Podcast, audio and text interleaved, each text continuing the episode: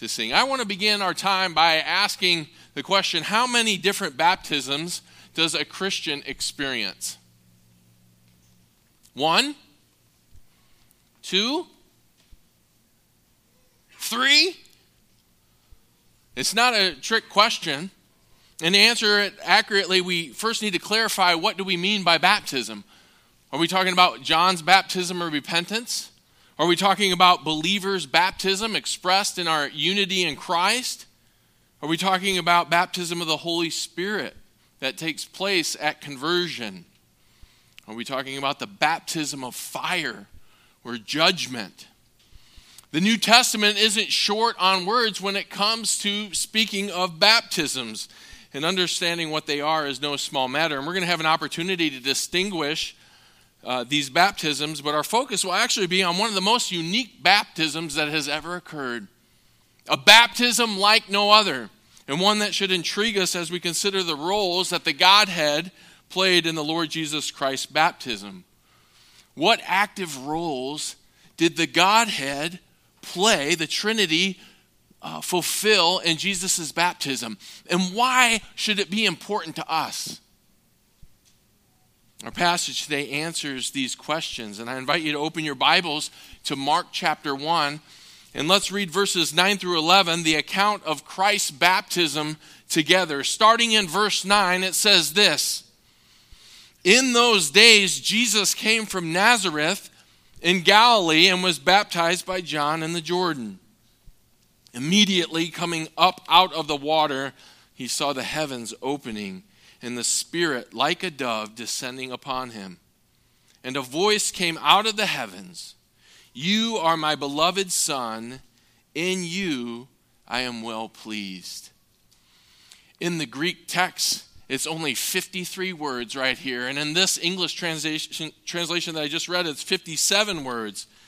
Yet, as short as it is, there are some deep theological insights that we'll see as all three members of the Godhead were involved in this unique event of Christ's baptism.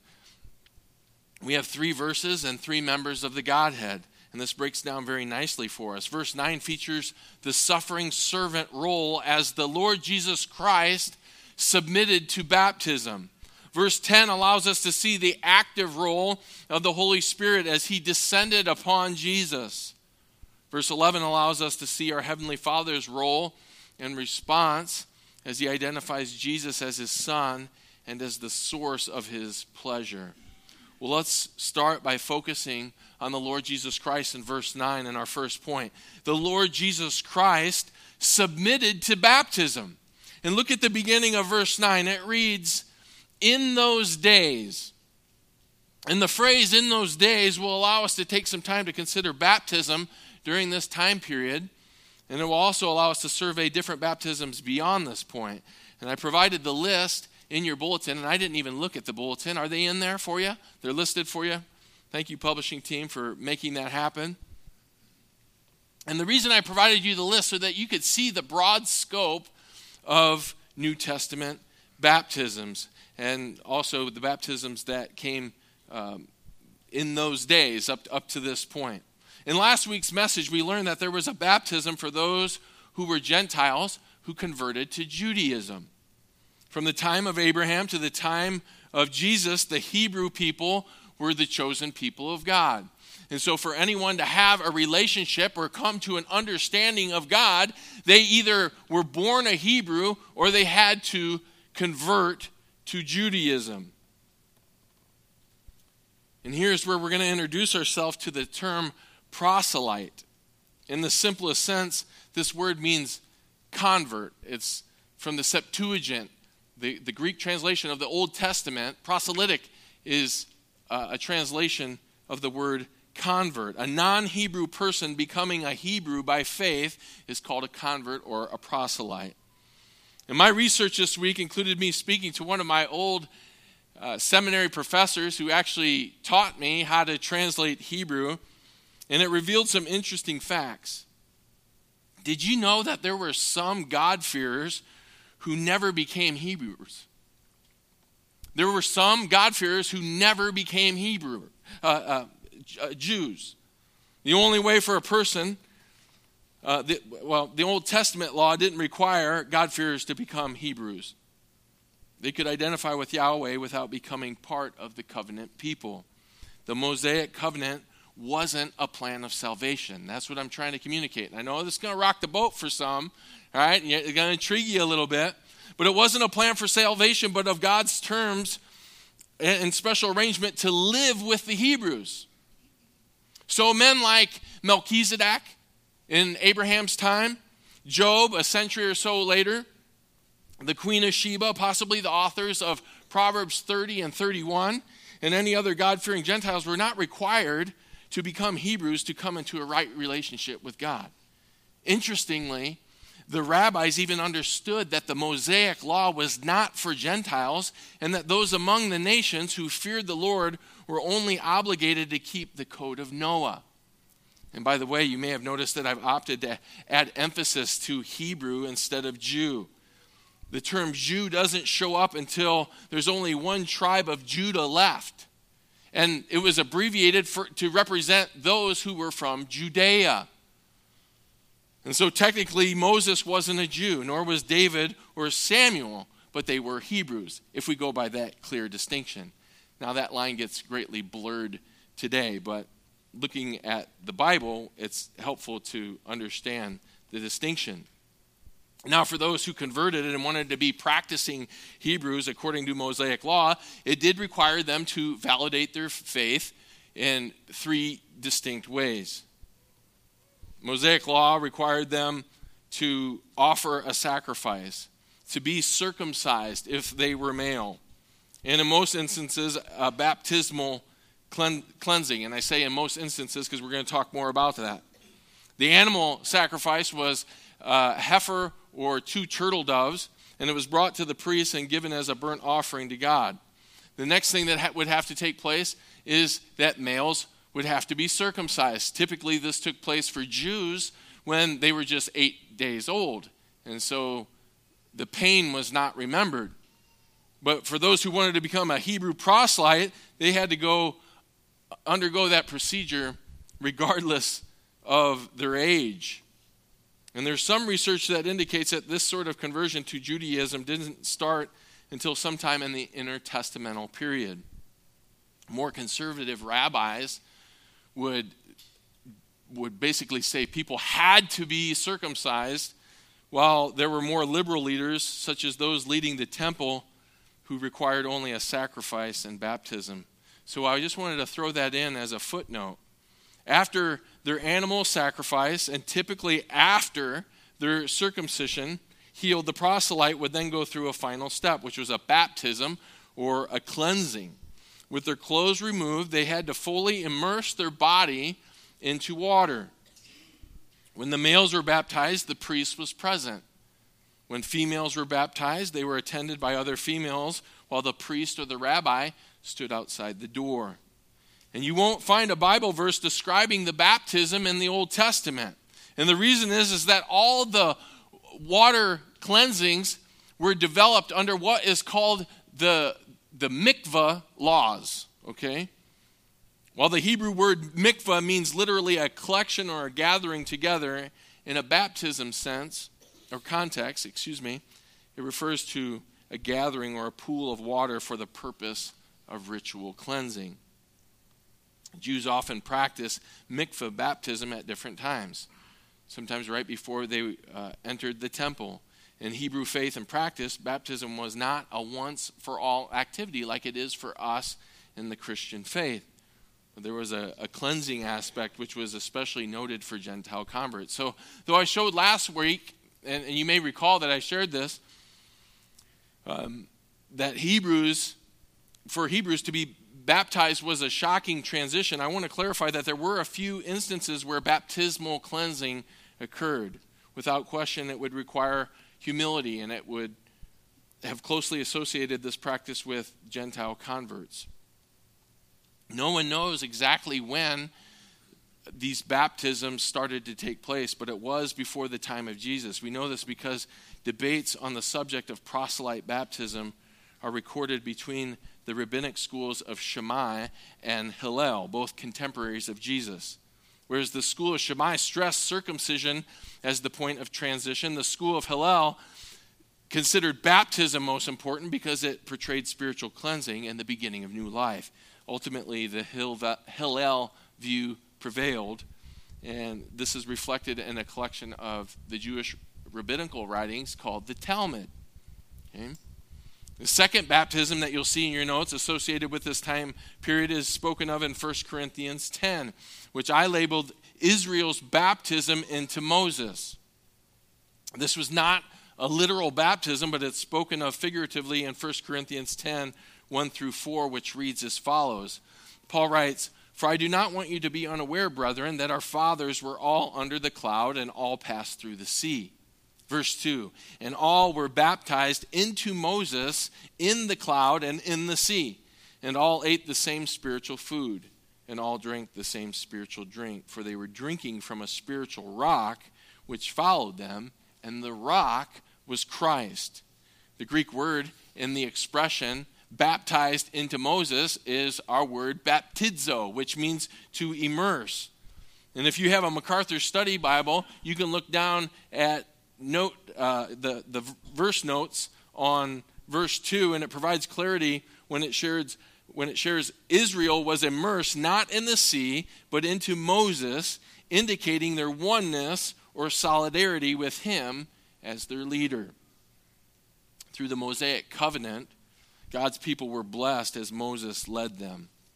Well the third baptism in this time period should be very familiar to us because we discussed it at length last week. It was the baptism of John, a baptism of repentance. And we learned that this baptism prepared God's people for the arrival of Christ. All those in Judea, all those in Jer- Jerusalem, they, they were coming out to the desert wilderness to hear the word of God as John was preaching and was on the scene after 400 years of silence.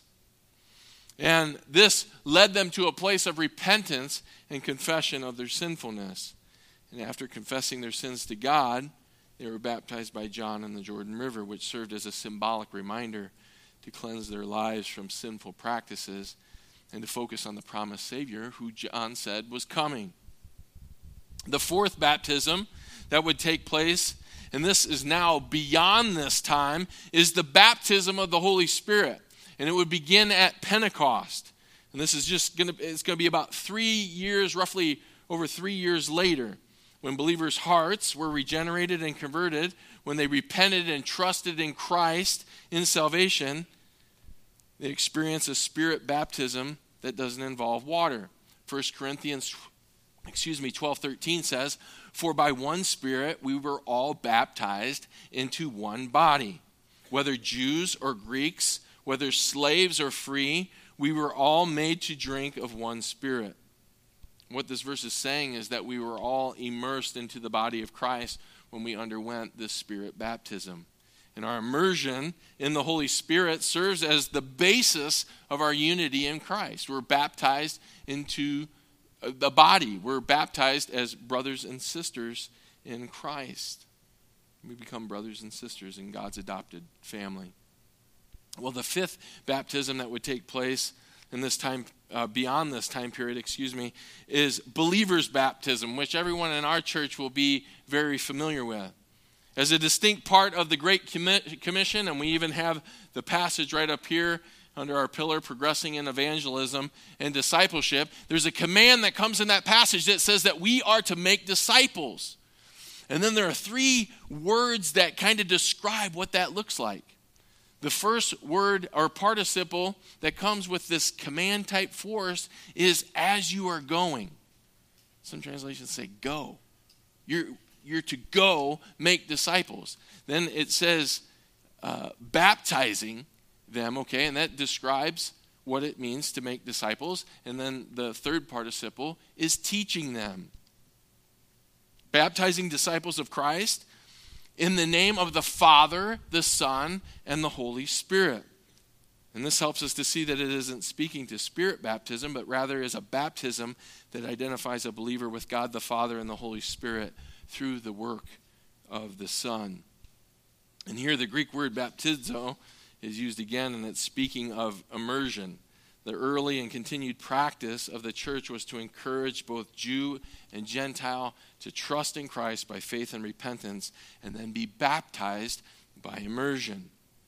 We see examples of this in Acts 2:36 and following and Acts 8:12 and following and really through, throughout the book of Acts.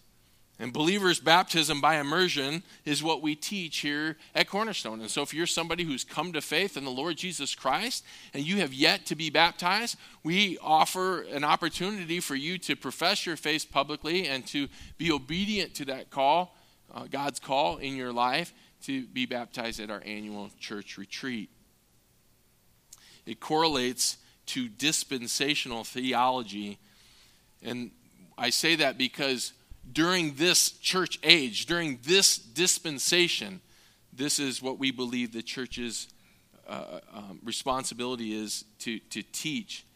That it commands us uh, to, to make disciples and to have them be baptized by immersion. You will notice in your notes that I did include infant baptism. And there's a school of covenantal theology that teaches that baptizing infants is a biblical practice, yet we would not agree. The New Testament doesn't provide a single example of an infant being baptized. And if you desire to learn more about this, you can actually go online and hear a discussion that takes place between uh, Dr. John MacArthur and Dr. R.C. Sproul. You can search those two names, search infant baptism, and it's bound to come up. And they'll, they'll basically represent the sides uh, John MacArthur on dispensational theology and and R.C. Sproul on covenantal theology, and you can decide for yourself um, the, the, the, the, biblical uh, view as it relates to baptism. And you'll notice that I said typically, as dispensational theology doesn't necessarily require baptism by immersion, nor does covenantal theology necessarily require infant baptism. But in most cases, it's true that dispensationalists do practice immersion and most covenantalists do practice sprinkling but neither baptism is essential to either view. So, also just wanted to provide that. Well, number six on our list is this, and this is definitely beyond the time period of, of what's being mentioned in our verse today. And it's the baptism of fire in God's judgment. And I, I, want us to see this, and I want to invite you to turn to Matthew chapter 3, verses eh, 11 and 12, which ironically is a parallel passage describing Jesus' baptism. And I want to read these verses. And here is what John the Baptist says starting in verse 11. It's going to sound very familiar, parallels with the account that we studied last week. As for me, I baptize you with water for repentance, but he who is coming after me is mightier than I, and I'm not fit to remove his sandals. You may notice last week he, it said the thong of his sandal, right? And so the, the, the point remains the same. The foot washers were the lowest of slaves. And whether you touch the, song, the thong of the sandal at the center between the toe or touch the, the, the actual sandal itself, the, the point remains the same. He considered himself unworthy. And then he says this about Jesus He will baptize you with the Holy Spirit and fire. Look at verse 12. His winnowing fork is in his hand, and he will thoroughly clear his threshing floor, and he will gather his wheat into the barn. But he will burn up the chaff with unquenchable fire. Our passage last week did not include this aspect of fire when speaking of how Jesus would baptize, and it was fitting to save the explanation until now. Those who come to faith in the Lord Jesus Christ we learned last week, will be baptized or immersed in the Holy Spirit. But here we also see another baptism that the Lord Jesus Christ will execute as the eternal judge. Just as Revelation 20:14 reveals, unbelievers will be cast into, or if we want to use a word from Matthew 3:11, baptizo, they will be immersed into the eternal lake of fire. And this will be the final and last of all baptisms the baptism of judgment for those who do not repent and trust completely in Christ for salvation. And that certainly serves as a wake up call for us, doesn't it, church? That, that, that people have no desire to have a relationship with God. The, the world in which we live is pursuing their own course. They're, they're running from him. And really, we've defined this before that all hell is, is a place that they really wanted. That they, they want to go because they want to do th- their, things their way. They don't want anything to do with God. And God ultimately, when somebody is condemned to hell, gives them what they wanted and what they expressed their whole life. They don't want anything to do with Him. They want to run towards their sin. They want to live life according to their plan and their purposes. Wow, we have to be burdened by this truth. We have to we have to be urgent with the gospel, do we not, church? We have to we have to and we're going to talk more about this too as we consider the implications of our study today. But we, we, we need people to see their need for forgiveness, that they need to fall on their face and recognize that there is none righteous, no, not one. All have sinned, all have fallen short of the glory of God. And the only way that you can stand before God when you die is to be made perfect by the blood of Jesus Christ and his imputed righteousness, the Holy One, the perfect one.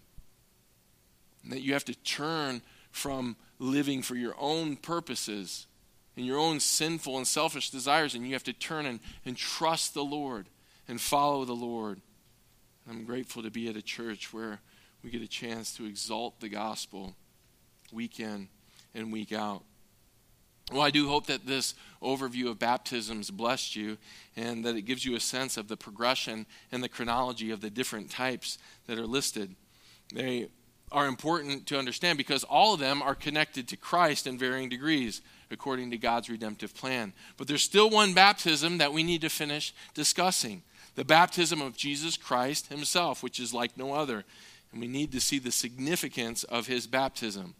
Verse 9 continues Jesus came from Nazareth in Galilee and was baptized by John in the Jordan.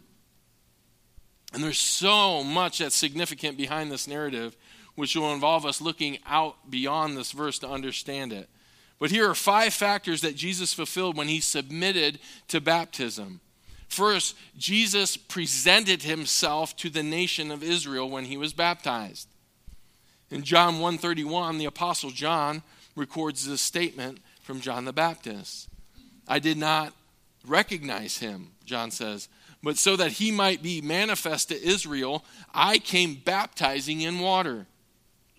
As we learned last week, whichever man the forerunner identified would, would be the Messiah. That was his responsibility to, to build the bridge from the ministry of the Old Testament to the ministry of the New. And John the Baptist constructed it. Or the Lord used John the Baptist as an instrument in his hands to construct it. And here we learn that the Lord specifically used John's baptism ministry to pre- present Jesus as the Christ to the nation of Israel. The second significance of Jesus' baptism and why it's important for us to understand we see in Mark 11, 27 through 33. Jesus established his authority through it. Listen to this exchange between Christ and the Pharisees in Mark 11, verses 27 through 33. And as Jesus was walking in the temple, the chief priests and the scribes and elders came to him and began saying to him, By what authority are you doing these things? Or who gave you this authority to do these things? And Jesus said to them, I will ask you one question, and you answer me. And then I will tell you by what authority I do these things. Was the baptism of John from heaven or from men? Answer me. They began reasoning among themselves, saying, If we say from heaven, he will say, Then why did you not believe him? But shall we say from men? And they were afraid of the people, for everyone considered John to have been a real prophet. Answering Jesus, they said, We don't know. And Jesus said to them, Nor will I tell you by what authority I do things. Lesson? You don't ever want to get into a chess match with the Lord Jesus Christ right? You don't. And, and they're, they're coming to challenge his authority, and the Lord responds in, in wisdom, and he says, checkmate, and puts an end to their game. And as we learned last week, the testimony of John's life validated his ministry as the forerunner And so the Pharisees couldn't say anything critical about John without enraging the people. And when John pointed to Christ, this also affirmed Jesus Jesus' authority that the Pharisees simply did not want to accept. Right? Number three, the significance of Jesus' baptism also revealed the Lord's ongoing submission to the Father's will. Here I could have, there's a number of passages that I'm sure even come to mind as you think about Jesus expressing this. I selected John 6:38 where Jesus says, "For I have come down from heaven not to do my own will, but the will of him who sent me." Christ's submission to baptism is important for a number of reasons. Yet the most foundational is that it reflects Christ's ongoing commitment to the Father's will. And here the suffering servant reveals a continued heart of submission, and his baptism inaugurates the beginning of his earthly ministry.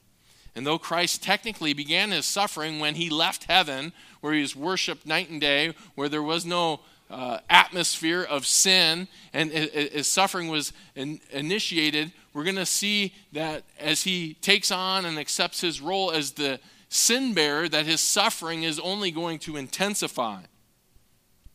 The Lord's willingness to submit to baptism reflects this reality, which we'll see develop even more in Numbers 4 and 5. Number 4 shares this the significance of Christ's baptism also identified Jesus with our sin. John the Baptist makes this connection for us when he first saw Christ approaching him to be baptized. And this is recorded in John chapter 1, verse 29.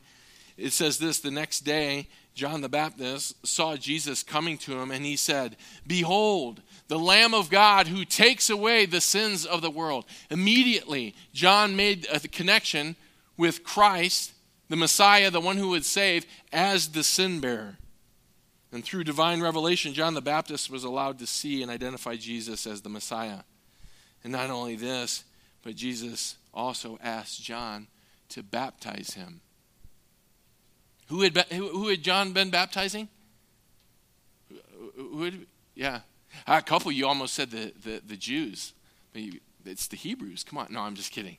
But, um, but that's right. He, he had been um, baptizing uh, Hebrew men and women who were coming out to the wilderness who were doing what? They were confessing their sins. They were brought to a place of repentance. And like a movie, John was looking, and here all of a sudden he sees the Messiah coming, walking towards him, and you can imagine, you know, music playing in the background. And this is the fulfillment, one of the greatest moments. This is the culmination of the bridge being built from the Old to the New Testament. And he says, Behold, the Lamb of God who takes away the sins of the world. And then the Lord Jesus Christ comes up and says, Yeah, I need you to do something. I need you to baptize me. You know, like, like the music's playing and you hear the screech of the record? That's what John, John, John the Baptist is like, come again? You, you, you, you need me to do what? You need me to do what?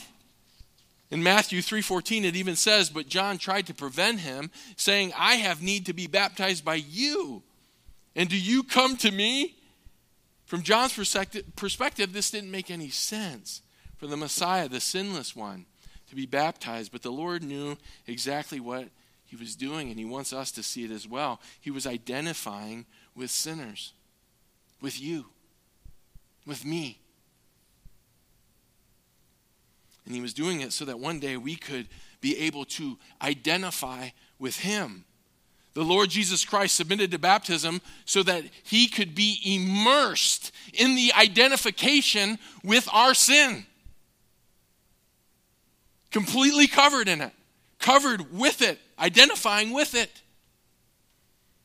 So that we could be immersed in his righteousness.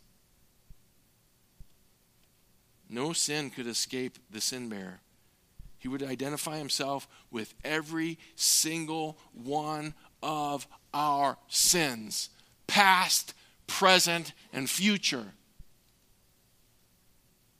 Why would he do this?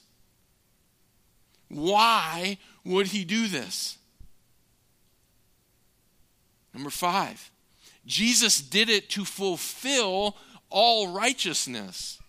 And he shares this with John the Baptist in Matthew 3:15 when the Lord says, "Permit it at this time." Literally, permit it only now, one time. For in this way it is fitting for us to fulfill all righteousness. Jesus was immersed in his identification with our sins so that repenting sinners could be immersed in his righteousness. And this is spelled out for us clearly in 2 corinthians 5.21 where god the father says says uh, these words exactly he made him who knew no sin to be sin. The apostle paul repre- uh, uh, speaking as, uh, as, as, as an authority as the holy spirit led him to record God the Father made him who knew no sin to be sin so that we might become the righteousness of God in him. Christ's baptism provides this significant picture, and there's a prof- profound number of implications for us. His immersion paved the way for our immersion. His immersion in identifying with our sin, our depravity, our foolishness, our wickedness was so that we could be immersed in His righteousness, in His holiness, in His truth. When we immerse ourselves in His righteousness, that takes any personal self righteousness out of the equation. It should help us to mortify any and all thoughts of personal pride or any spiritual self promotion or worthiness. Like the songwriter penned, my hope is built on nothing less than Jesus' blood and righteousness. On Christ, the solid rock, I'll stand. All other ground is sinking sand. Sinking sand. Sinking sand. Your life, my life without Christ, can be defined and summed up with two words sinking sand. Apart from Him, we can do we can do what? Nothing. We can do nothing spiritually, nothing of value. Yet it doesn't end here for the Christian. Christ also wants us to exalt the gospel and his righteousness by us being living testimonies to the world that surrounds us. And what does this look like practically? We, we will immerse ourselves in him. We will be immersed in Him. I have a question for you. If I could have your eyes, I'd love it. What will you immerse yourself in this week? I want you to think about that question. What, uh, what will you immerse yourself in this week? What will consume most of your time and attention? The Lord knows we have responsibilities with work and school, our families, the toil of man, which consumes much of our time. Yet, how can we plan our weeks so that we can be immersed in Christ?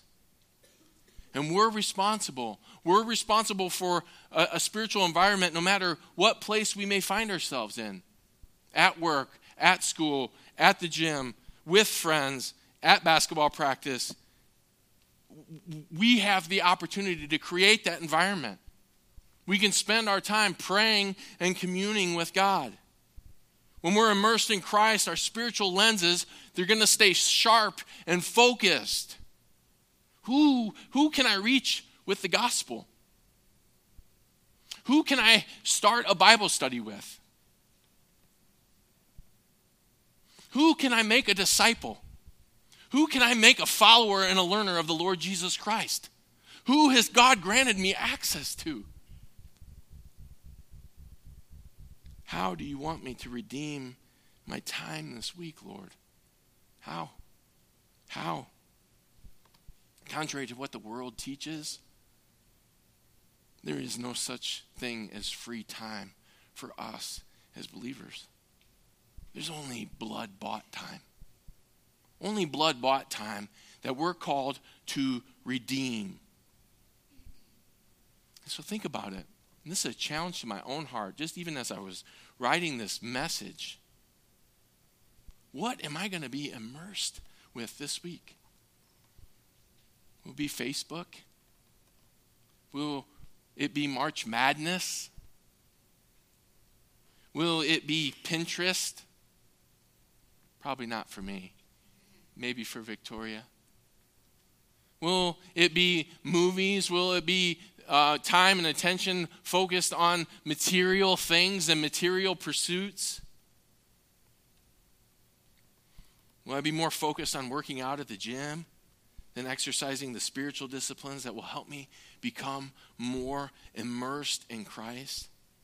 And I've shared this before and I'll say it again. If you aim at nothing, you will hit it every time. You'll hit it every time. But as believers, we know that if we aim at Christ, there's nothing more fulfilling. He serves as the foundation of our joy and our contentment. Yet on this side of the cross, we have to do what? We have to fight for it. It's a battle, there's a war going on. We have to fight for that immersion. We have to fight for it. What will you and I allow ourselves to be immersed in this week? I hope we can take that question home with us today. We're looking at the active roles that the Trinity fulfilled that made Jesus' baptism a one of a kind testimony and why it's important that we understand the Lord Jesus Christ submitted to baptism, and we just considered its significance. Verse 10 helps us to understand the Holy Spirit's role. Verse 10 says, Immediately coming out of the water, Jesus saw the heavens opening and the Spirit like a dove descending upon him. And again, this is a baptism like no other. I don't know about you, but when I went through my baptism, when I came up out of the water, I did not see the heavens opening up, nor did I see the Holy Spirit descending upon me like a dove, okay? And I'm pretty sure that you didn't have the same experience. This was unique to Christ's baptism. And what was very significant was the Spirit's return because Second Temple Judaism commonly believed that with the cessation of the great Old Testament prophets, the Holy Spirit had ceased speaking directly to God's people. The absence of the Holy Spirit quenched prophecy, and they had just experienced 400 years of silence. As one commentator shares, the opening of the heavens at Christ's baptism inaugurates the long awaited return of God's Spirit a period of grace begins in Jesus in which God reveals himself in the world in an unparalleled manner. The Holy Spirit was active again in prophecy, and Christ's baptism is also where we see the ministry of the Holy Spirit expand in the New Testament. And we'll share more about that under letter C, but we need to address letter B first. The Spirit's unity with Christ. Verse 10 says that Christ saw the Spirit like a dove descending upon him. And most translations use that word, descending, which is a, is a good word. And it's followed by one of two prepositions, typically descending on or upon. But the Greek intensifies the union of Jesus and the Spirit and literally says the Spirit was descending into him, indicating Jesus' complete filling and equipping for ministry by the Spirit. The description of the Holy Spirit is also important to clarify here. This was the person of the Holy Spirit descending like a dove into Christ. The, the person. It wasn't a dove representing the Holy Spirit that was coming down. It was the person of the Holy Spirit descending like a dove. And Luke 3:22 even clarifies this for us when he, he wrote and the Holy Spirit descended upon him in bodily form like a dove. And if you go into Christian stores today, Christian artwork, if, you know, got some Hobby Lobby sisters out there, I'm sure, you're always going to see pictures of this scene. And, and, and, and it's a picture of a dove coming down at Jesus' baptism. And it's not accurate, nor does it honor the Holy Spirit. And I would imagine that the reason that they chose to draw a picture of a dove, it's a little bit easier. I'm not an artist, but I would imagine it's probably a little bit easier to draw a dove than it is a spirit being that you have no idea what, what it looks like, right? It's like, uh, okay, I'm going to go option A, the dove, which I know, option B, a spirit being that I've never seen. Hmm, that's probably why it works out. But the point that we need to see is that the Holy Spirit and Christ were completely unified. And this really serves as an example for us as Christ was spirit filled and spirit led in his earthly ministry. And this assists our understanding of letter C, the Spirit's filling and equipping of Christ for earthly ministry. The active role of the Holy Spirit was to fill Christ and to lead Christ, which ultimately provides a firsthand view of the Holy Spirit's expanded role for New Testament Christians. In the Old Testament, it was common, we see this, for the Holy Spirit to empower somebody to do something. But in the New Testament, there's an expanded role. The Holy Spirit seals believers, the Holy Spirit fills believers, and the Holy Spirit leads believers. It's expanded to seal, indwell, and lead Christians in their daily walks. And we see evidence of this when Jesus was tempted in the wilderness. In Luke 4 1, it says, Jesus, full of the Holy Spirit, returned from the Jordan, was led around by the Spirit in the wilderness for 40 days. We could preach an entire sermon on that, and we will the next time that we are back in Mark, because the temptation in the wilderness is our next passage up to study in Mark's account. But for now, it's important for us to see and understand the Holy Spirit's role in Christ's baptism. Christ's humanity would be spirit filled and spirit led from the moment of his baptism onward. And I know that's got your mind rattled a little bit too, because the, the, the, the kenosis and the incarnation, right, and the deity and how that all work. We're going to have a chance to talk about that the next time that we meet. Well, we'll spend more time on that in our, in our study of our next passage, but our time's running out. And there's still one important role that we must consider, and that is the role of our Heavenly Father. Look at the beginning of verse 11. It says this And a voice came out of the heavens You are my beloved Son and here it's implied that it's the Father who is the one speaking because of what is said. And some have wondered if others could hear the audible voice of the Father, and we safely assume that we can safely assume that they can because the Father identifying the Son is one of the primary purposes for the inclusion of this passage. And the declaration of John the Baptist, this is the Son of God, in John 1, verses 31 through 34, also implies that he heard it too. And here, the Father is directly identifying Jesus as his Son with an audible voice from heaven. As one commentator shares, to no prophet had words been spoken such as the words to Jesus at the baptism. Abraham was called a friend of God in Isaiah 41 8. Moses, a servant of God in Deuteronomy 34 5. Aaron, a chosen one of God in Psalm 105 26. David, a man after God's own heart in 1 Samuel 13 14. And Paul, an apostle in Romans 1 1.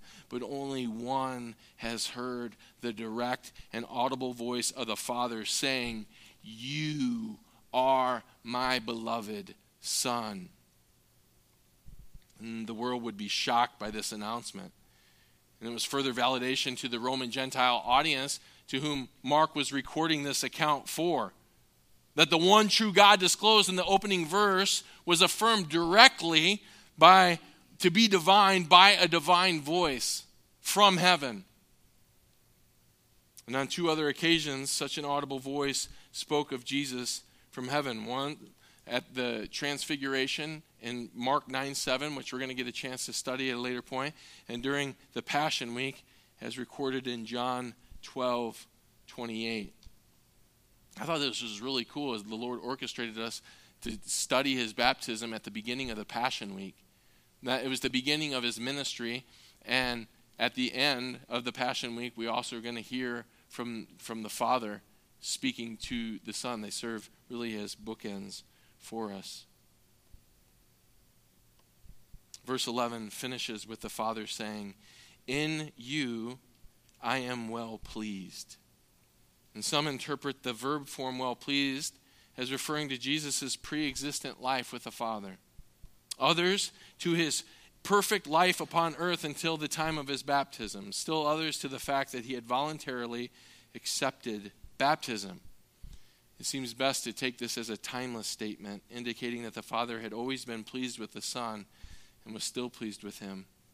In him, the Father found perfect satisfaction and delight. And as one theologian shares, it is a delight that never had a beginning and will never have an end.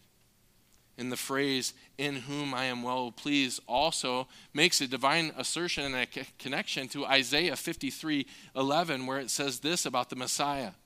As a result of the anguish of his soul, he will see it and be satisfied. So, the anguish of whose soul? Christ's soul. As a result of the anguish of his soul, he will see it. The Father will see it and be satisfied. By his knowledge of the righteous one, my servant will justify the many as he will bear their iniquities. F. F. Bruce concludes that this indicates that his messiahship was to be realized in terms of the portrayal of the suffering servant humble, obedient, accomplishing his mission by passing through death and committing his vindication confidently to God. The Father now expressed his supreme delight in the Son as he assumed his redemptive mission to which he had just committed himself in his baptism. What's our takeaway, church, from this verse? God the Father loves those who love the Son. God the Father takes pleasure in those who take pleasure in his Son. And on the flip side, God the Father hates those who despise and disregard or find displeasure in his Son. And what we love defines who we are. And I wanted to make a connection for us so that we could to, to relate to God just as it relates to his pleasure in his son and what that means for us as followers of Christ, what that means for us of those who have been baptized in his blood. Does God find pleasure in you? Does God find pleasure, Christian, in you? over the course of my study, I came across something that Pastor John Piper wrote, and I was trying to include a portion of it because I knew it was going to be at the end of the service, and it's so good. It's so good that I, I had to include the, the whole quote. It'll take me a minute to read, but I want you to track with this because this is so, so good. He writes, Does God find pleasure in you? When he looks at you, does he smile? In short, if you're in Christ, the answer is yes. But the answer to how and why and on what basis needs some explaining. We can break God's delight for the redeemed into three categories a delight in election, a delight in redemption, and a delight in holiness. First, God has expressed delight in his children in election unconditionally and freely without a hint of injustice or unfairness, God chooses to set his delight on certain human souls. And this delight is an expression of the delight of the triune God. Luke 10:21. God freely delights in electing children for redemption and for adoption into his family. Romans 9, 10 and 8, 10 through 18, Ephesians 1, 3 through 6. Such a predestined delight over us in election is unconditional to anything in us. Second, God delights in the redemption of his elect in Christ. Luke 15, 7. And this delight hinges on the perfect work of Christ and the application of his work to the elect by faith in space and time. Even down to the display of our saving faith pleases God. Hebrews 11, 6. And once his children are set free from the legal demands of righteousness and stand forever justified by their union to Christ, God sings over them a song of delight. Zephaniah 3, verses 4, 14 through 17. Think of the angel's joy in heaven over the redemption of one sinner. And think of the Father's overflowing party of delight lavished on his prodigal son. Similarly, when the elect are redeemed, God's heart is drawn to eternal delight over you and for you. Luke 15, 11 through 24. Third, God delights in sincere obedience. In one of the most mysterious and profound realities in the universe, the Father's delight in Jesus was increased after the incarnation as Jesus matured. Luke 2:52. Think about it. By his obedience to the will of the Father, the Son abides in the delight of his Father. It is a biblical truth that leaves me mystified. No mystery, however, is the pattern of Jesus we follow in obedience. And by our obedience, we abide in God's love, and God delights in our holiness. John 14, 21 through 24. In true obedience, we experience the abiding uh, love of Christ and increasing joy of God. John 15, 9 through 11. For example, humility is beautifully attractive to God. Humility catches his eye. The broken, humble heart draws God close and induces his delight. James 4, 8 through 10. Isaiah 57, 15. Psalm 34, 18. Sin works in the opposite direction. Delight is contrary to grief. And like any loving father, God is genuinely grieved by our sin. Ephesians 4:30, Hebrews 12, 3 through 11. Disobedience in us contradicts his eternal redeeming purposes over us. In a very real way, by our disobedience, we declare sin more delightful than God. How can such a move not pain him? The Father who has elected and redeemed his children is genuinely grieved by our sin and genuinely delighted in our holiness. I know there's a lot to take in. I think I'm going to email that out for everyone to have an opportunity, just in case you didn't capture all those verses. But at each stage, God's delight for us, Piper goes on to say and describe, is like a growing fire. Stronger and stronger and hotter and hotter over time, building to a day where we'll stand in moral radiance and perfect Christ like perfection. 1 John 3 2. What a day. What a day. And here we are on this side of the, the cross, and we, we would be remiss if we didn't consider the reality that as God looks down upon us, as he sees us faithfully serving him and his purposes, that, that he doesn't take delight in that. He does.